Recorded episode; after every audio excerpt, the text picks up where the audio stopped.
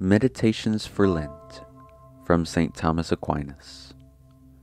Thursday of the third week of Lent. The preaching of the Samaritan woman. The woman therefore left her water pot and went her way into the city. John 4:28.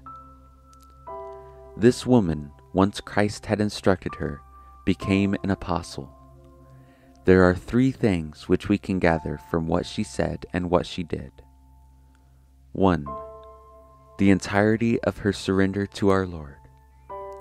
This is shown from the fact that she left lying there, almost as if forgotten, that for which she had come to the well, the water and the water pot.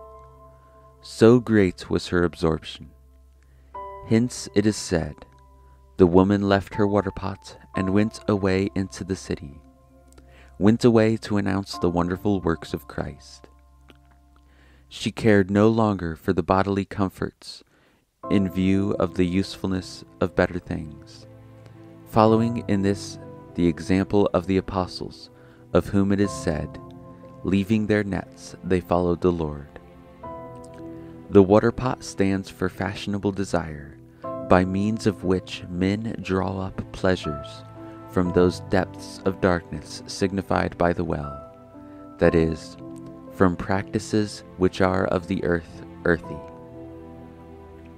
Those who abandon such desires for the sake of God are like the woman who left her water pot.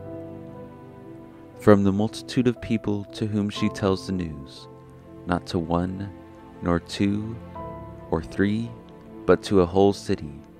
This is why she went away into the city. 2. A method of preaching.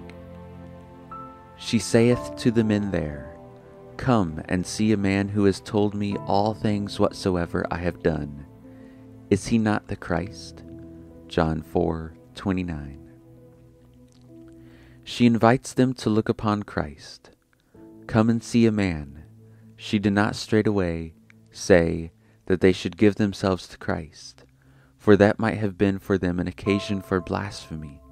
But to begin with, she told them things about Christ which were believable and open to observation.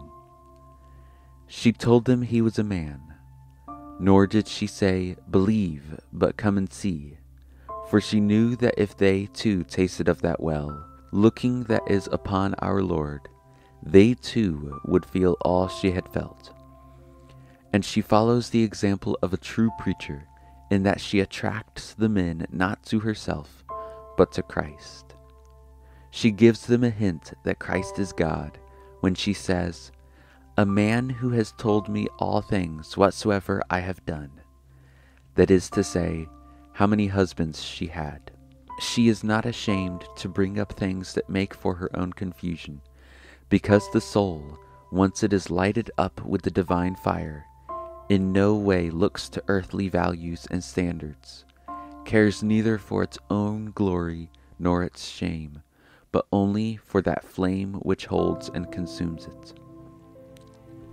She suggests that this proves the majesty of Christ, saying, Is not he the Christ?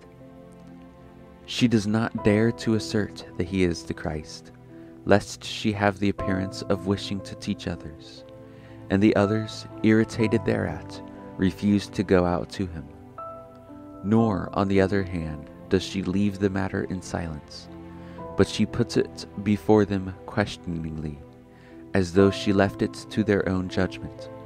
For this is the easiest of all ways of persuasion. The fruit of preaching. They therefore went out of the city and came unto Christ.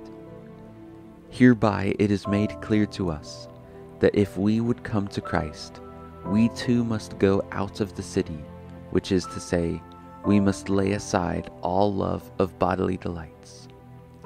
Let us go forth therefore to him without the camp. Hebrews 8:13